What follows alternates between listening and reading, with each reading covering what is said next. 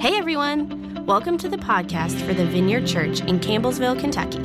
If you haven't already, we encourage you to check out our audio archive at vineyardcampbellsville.org. You can also subscribe on iTunes or wherever you like to get podcasts. And now, here's this week's message. We're, we're really excited to be uh, delving further into the book today. So, the basic principle that we're undertaking in this series is you cannot be a spiritually mature person and remain an emotionally immature person. The two are not compatible. Okay, I took a quiz. You know, you can go on the Emotionally Healthy Spirituality website and take a little assessment to see like your emotional health level. So I did that and I'm proud to report that I am an emotional adolescent. So, very qualified to be up here today. when I got the results, I was like, well, this is wrong. And then I realized, oh, oh, there it is. There it is. There it is. Yeah. So take the quiz. I don't have like the what, just Google emotionally healthy spirituality quiz. Take it today see what you get. The fact of the matter is, though, we can all benefit from doing this inner work. Can you agree with me on that? Yeah, even if you get the top level of the quiz, you're emotionally mature adult, good for you. You can still do the work. Uh, one of the community group uh, questions that we had last week, which again, if you haven't joined the community group, you can still do so, uh, was something I am learning about myself is, and then you're supposed to share with the group. This was really just kind of a jumping off point for us to get to like start saying things out loud and recognizing things that maybe are stirring inside, but putting them on the outside. So I'm going to share with you my answer to that question. You ready? Something I'm learning about myself is that at the very core of who I am, something that makes me just like tick as a human being, is I really crave forward momentum. Okay? I'm going to give you a few examples of this. Fall break. We went out of town. We took the kids up to Michigan, because we've never been there before, and we explored this little town called Holland we went to an authentic Dutch windmill. It was very cool. We pack up the car, head back down to our Airbnb, which was like an hour and a half away. And we're getting the kids out of the car uh, to go out to dinner. And we're doing the whole like, do you have the diaper bag? Do you have the diaper bag? Where's the diaper bag? Is it in the back? Is it under a blanket? Ari, do you have the diaper bag? Where's the diaper bag? I had left it in the parking lot of the authentic Dutch windmill 90 miles away. And before I even re like I realized what had happened while Dusty, my husband, was still searching in the van, I got on my phone, turned off all my credit cards, and made a mental note in my head, well, when we get back, order a new diaper bag because I was not going back to get it.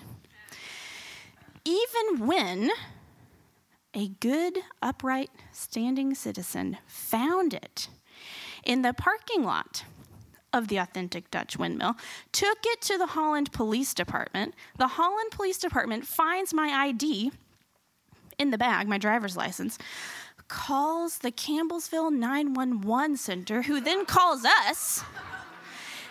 And I hope you understand when you're on vacation and you get a voicemail from Campbellsville 911, you think your house has burned down. You call them and they say, Yeah, somebody from Holland, Michigan has your diaper bag. Here's the number.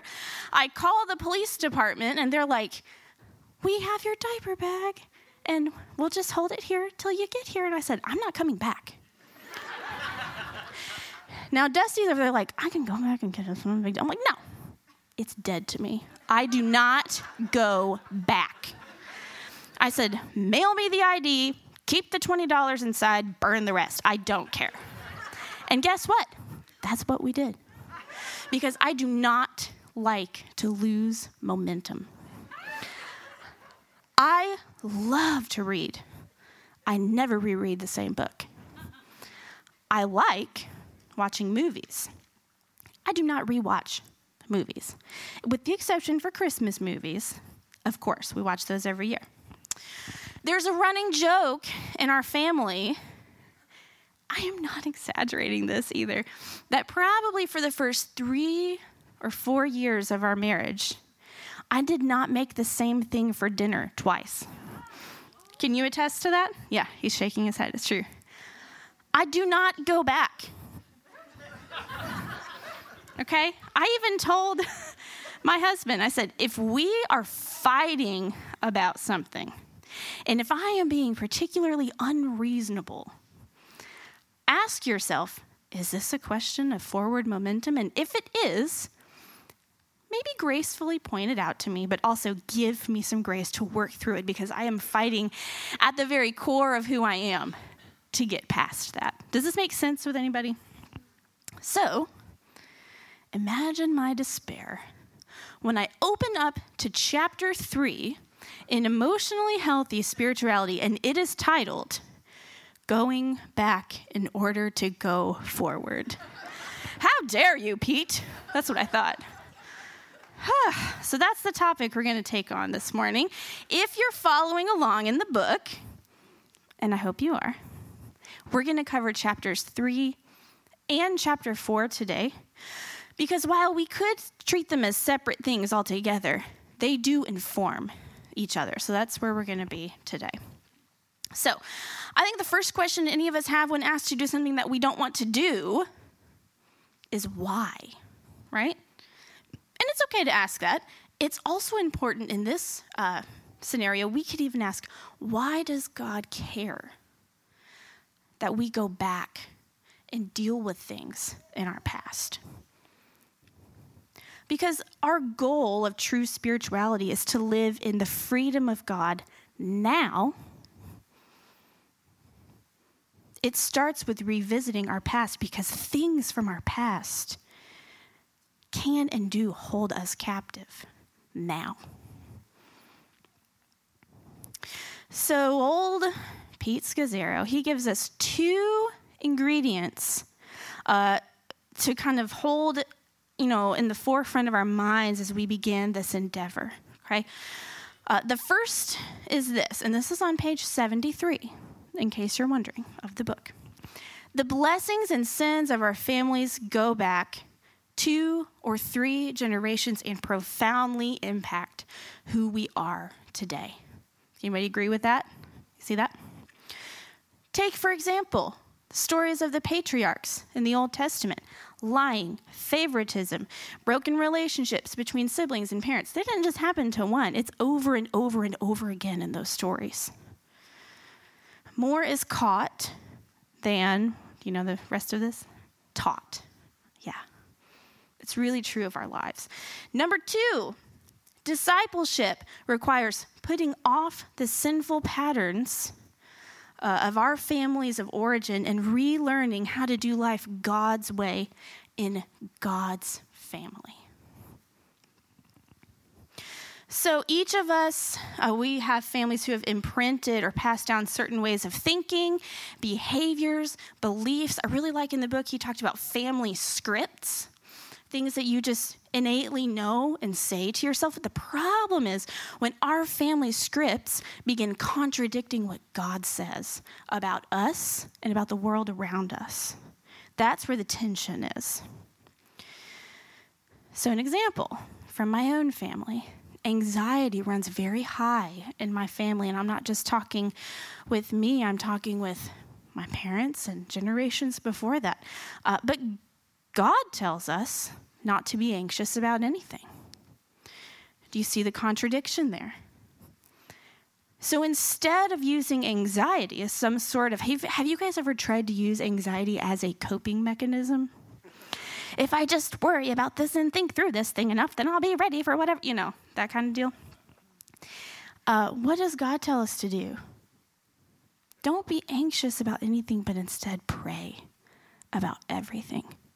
That is a family script that I am having to relearn so that I can live life God's way in God's family.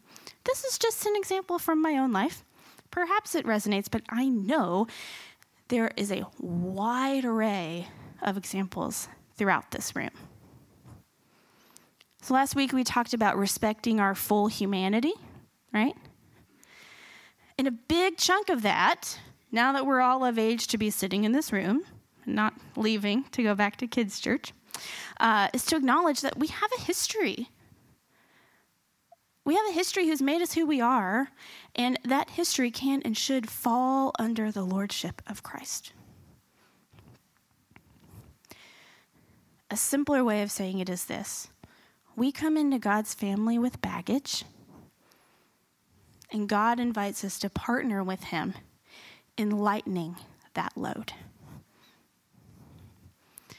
Okay, so if you hear all that and you think, okay, I'm in, my next question would be, well, how? Okay, we've already asked why. How do we start doing this? You might start doing the math. I am 35, almost 36.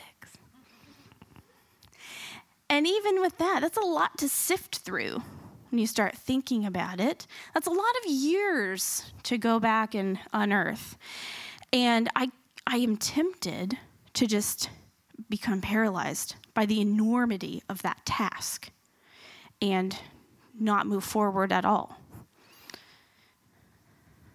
there's two things that I want to highlight. First is that we are in this alone together. So while the work that needs to be done is yours alone, it is not wise to start journeying into your past, healing from past hurts and traumas by yourself. Does that make sense? Find a trusted friend, find a mentor, get a spiritual director, start going to a counselor, therapist. All of these things are good and right and appropriate ways to begin. God is not asking us to do this alone. In fact, it's the opposite, okay? Secondly, though, we just need to start taking a long, hard look at our families of origin. By that I mean the families that you come from. Never easy, right? Would rather not sometimes. But what we need to do, and what I've been asking the Lord to do, is to give us eyes to see the truth behind where we came from. There's a lot of different approaches and methods by which we can do this. Uh, the book goes into two specifically.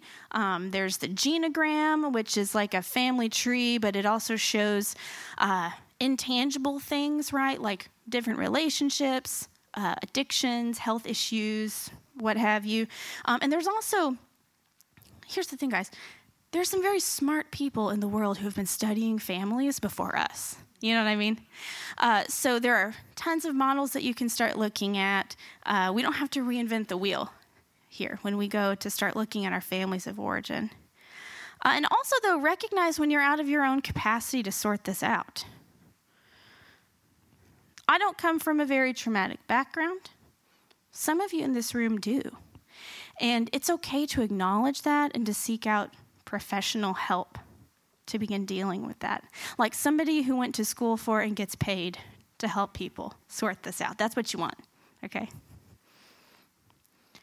Uh, and if I may, I'd like to add something else that I am learning sometimes when I am faced uh, with an overwhelming task such as this, I think it's completely appropriate to break it down into smaller, easier um, to digest pieces. You don't have to take this on all at once, right?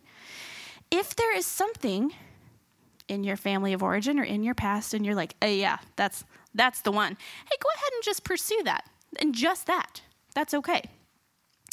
If like me, that thing is a little more deeply hidden. Um, a really silly analogy. Have you guys ever had a mole in your yard? We have one right now, and I'm real annoyed about it. But you can be walking through your yard, and then what? You don't ever really see the mole, but you can fall right into those tunnels. When uh, one of my kids, I don't remember which one it was, when they were first starting to learn how to walk, we had a mole in our yard that summer, and they would just be toddling out and just boom, fall into a mole, uh, tunnel. It was really really sad. Um, look for those tunnels in your own life, okay? Areas where you feel lack of momentum, where you feel resistance, where you recognize that like you have some stunted growth. I actually had this realization just this week. Uh, there's something in my life that I've just been having a really hard time finding the momentum uh, to, to sustain. And when I would find just a little bit of momentum, it would be there for a while and it would go away. And it's very frustrating. And I've even been praying and asking the Lord, what gives? Like, why can't I make this change? Like, why, why in the world? And I finally realized just last week that I have been uh, stuck because what's affecting my present is rooted in my past. And while I've been spinning my wheels to make something happen here in the present, I've completely ignored young Emily. Uh, and I haven't revisited her at all. Does this make sense? Yeah. That's one thing I really like about this series. It's really practical. And since this is a lifelong work, we don't have to fix everything today. Okay?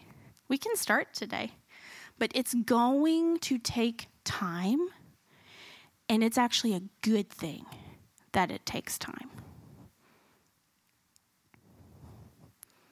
So, this is all very important, not only because ultimate, ultimately this leads to freedom and to um, being emotionally healthy and spiritually healthy, but because at some point, every single person in this room, if you haven't already, is going to hit a wall of some sort.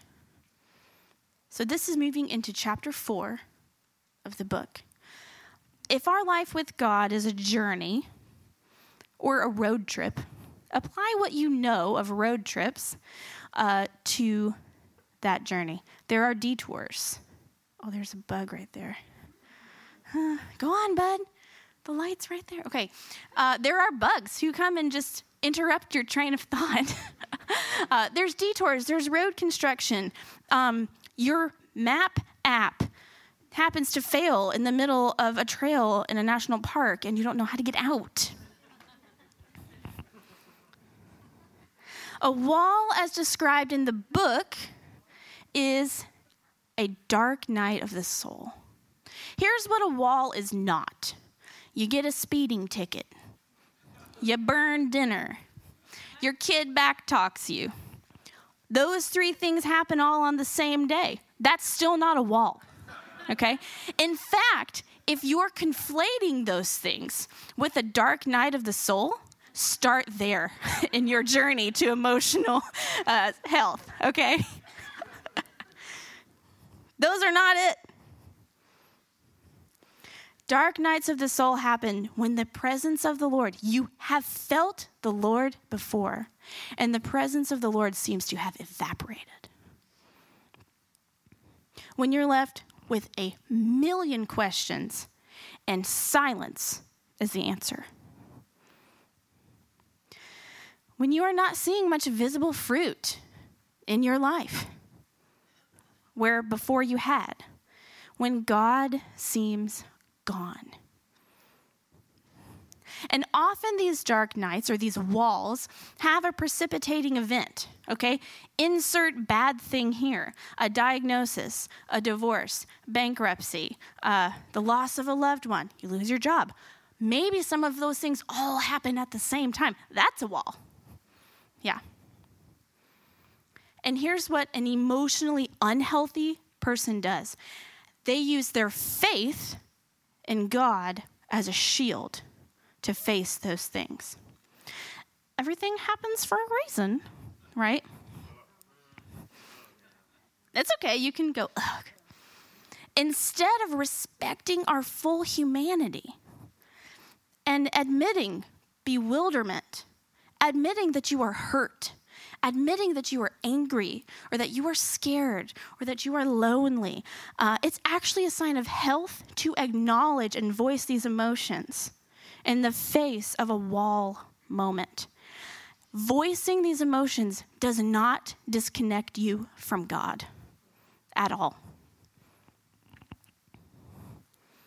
And what I want us to understand is the way we react to these wall moments when they come up in our lives, the ways we carry ourselves in these seasons is not just influenced by the person you are right now, but rather influenced by the person you are as, as affected by every single thing that has happened into your life uh, up to this point. And if you have not gone back and done the deep and hard work of healing from past hurts, trauma, family scripts, what have you, what you're going to be doing is meeting trauma with more trauma. You're literally going to be compounding trauma upon yourself. You're going to be meeting bondage with more bondage. So, okay, I've revealed my age. I'm young, 35. I've had one wall moment in my life, okay? Uh, Pete Scazzero says that probably in the course of your whole life, you'll have two or three. Four if you're unlucky, okay? Five, go talk to Adam, okay? um, what caused my like personal wall moment uh, to be even more painful than it had to be was that I met it with uh, family scripts and generational trauma that were as yet undealt with, and in fact, I didn't even know were there because I had never gone back and done the work. Because what's my mantra? I don't go back. Ultimately, it is the Lord who moves us through these walls. Our job in those moments is to keep choosing God, to abide in His love, to remain faithful. Sounds easy, but let's think about this. Look at the Israelites in the Old Testament, wandering the desert, worshiping whatever they thought would give them the best chance of survival right? After having been miraculously delivered from slavery by the Lord. Look at Peter. I'll never leave you. I'll never leave you. I'll never leave you. What does he do? He denies even knowing Jesus. Look at your own self in your own wall moments. Uh, I'm not ashamed to confess this. I've dealt with this with the Lord, but in my own personal wall moment, as somebody who is able to get up here and talk, I never once prayed that God would heal me. I didn't even think about it. It wasn't like, I don't believe God's going to heal me. It was not in my brain to do. And yet, how did the Lord meet me in that moment? Do you know what He did? He healed me. He's really kind. And guess what? He loves us. And coming out on the other side of these walls leaves us a transformed person. We are not the same. If you tried to come out on the other side of this wall the same person, it's really just you bouncing against this wall the rest of your life. You cannot come through it without changing we come out with a greater level of brokenness, which is to say, I ain't easily offendable anymore. You know what I mean? Uh, a greater appreciation for holy unknowing or mystery. If you think you know God, you do not know. A deeper ability to wait on God because we've had to do it up against the wall that whole time. A greater detachment for the world, uh, living your life with eternity at the forefront of your mind. These are the transformations of people who have come through wall moment. These walls are actually a gift if we can receive them that way. So, Emily, you've not read any Bible verses yet. We're going to do, uh, as we kind of wind down, we're going to do a little character study. We read a little bit of it this morning during worship. We're going to look at the prophet Elijah. And this is actually a word that the Lord has been speaking to me a lot this summer. And I'm like so excited that I get to share it with you all today. Um, yeah, so here's a little bit of backstory. In this story we're about to read, there's a bad king. His name is Ahab. He marries Jezebel. We've all heard of Jezebel, right? She worships a pagan god named Baal. And eventually, everybody starts worshiping the pagan god Baal instead of or right alongside Yahweh, God. So when we drop in on this story, uh, Elijah has been raised up, and uh, as as prophets do, he's been stirring up trouble. Okay, and he is now on the run because Jezebel is coming to kill him. That's what she said. I'm going to kill you. He's fleeing for his life after having come off of a huge victory against the prophets of Baal. Okay? So let's pick up our story. Can, if you can put 1 Kings 19, we're starting verse 3 up on the wall.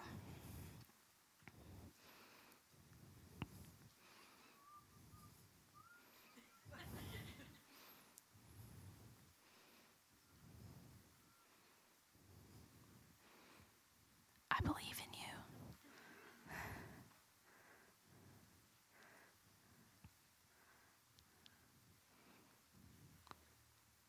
Okay, I'm going to start reading it while uh, while we find while we find our way. Here we go. Oh, there it is. Just had to stall for just a moment. All right.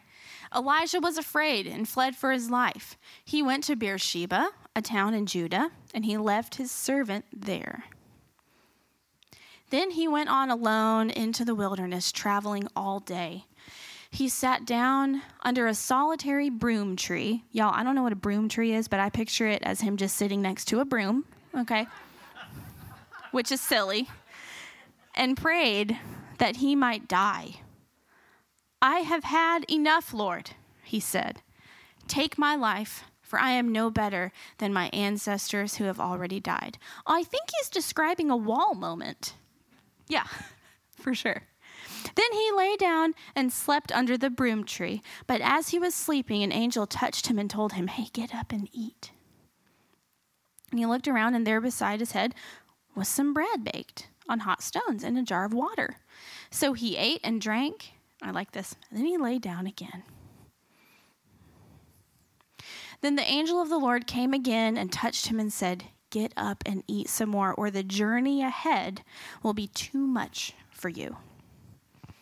So he got up and ate and drank, and the food gave him enough strength to travel 40 days and 40 nights to Mount Sinai, the mountain of God. There he came to a cave where he spent the night, but the Lord said to him, What are you doing here, Elijah? And Elijah replied,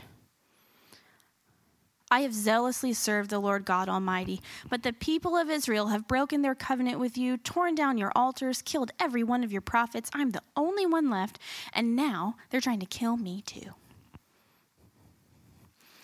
Go out and stand before me on the mountain, the Lord told him. And as Elijah stood there, the Lord passed by, and a mighty windstorm hit the mountain. It was such a terrible blast that the rocks were torn loose, but the Lord was not in the wind. And after the wind, there was an earthquake, but the Lord was not in the earthquake either. And after the earthquake, there was a fire, but the Lord was not in the fire. And after the fire, there was the sound of a gentle whisper. When Elijah heard it, he wrapped his face in his cloak and went out and stood at the entrance of the cave, and a voice said again, I picture it as God whispering in. What are you doing here, Elijah? There should be a little more, so I'm going to finish up reading here. He replied again, I've zealously served the Lord God Almighty. The people of Israel have broken your covenant. He's laying out his grievances again, right? Torn down your altars, killed every one of your prophets. I'm the only one left. And now they're trying to kill me too. And here's God's response Go back the same way you came and travel to the wilderness of Damascus. When you arrive there, anoint Hazael to be king of Aram. Then anoint Jehu, grandson of Nimshi, to be king of Israel, and anoint Elisha, son of Shaphat, from the town of Abel Meholah, you're welcome, to replace you as my prophet.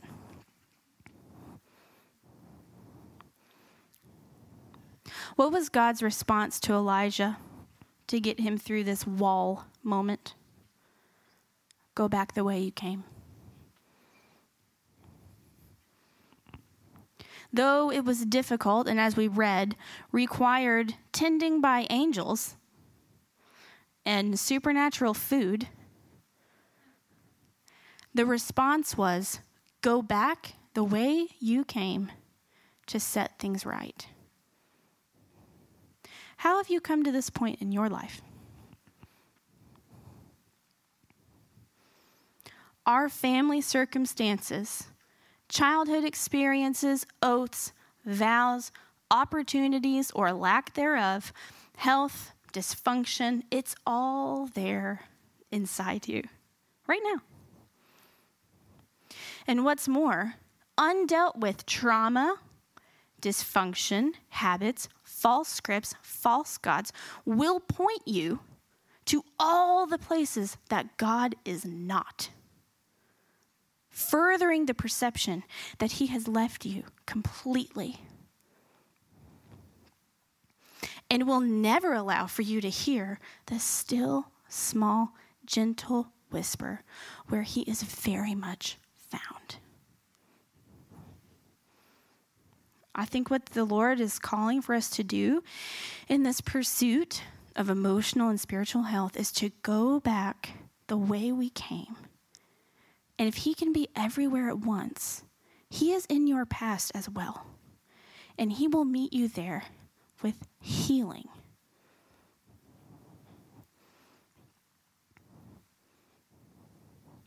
Going back is difficult and deep work. But I want us to remember today is that healing will be found there as well. Okay?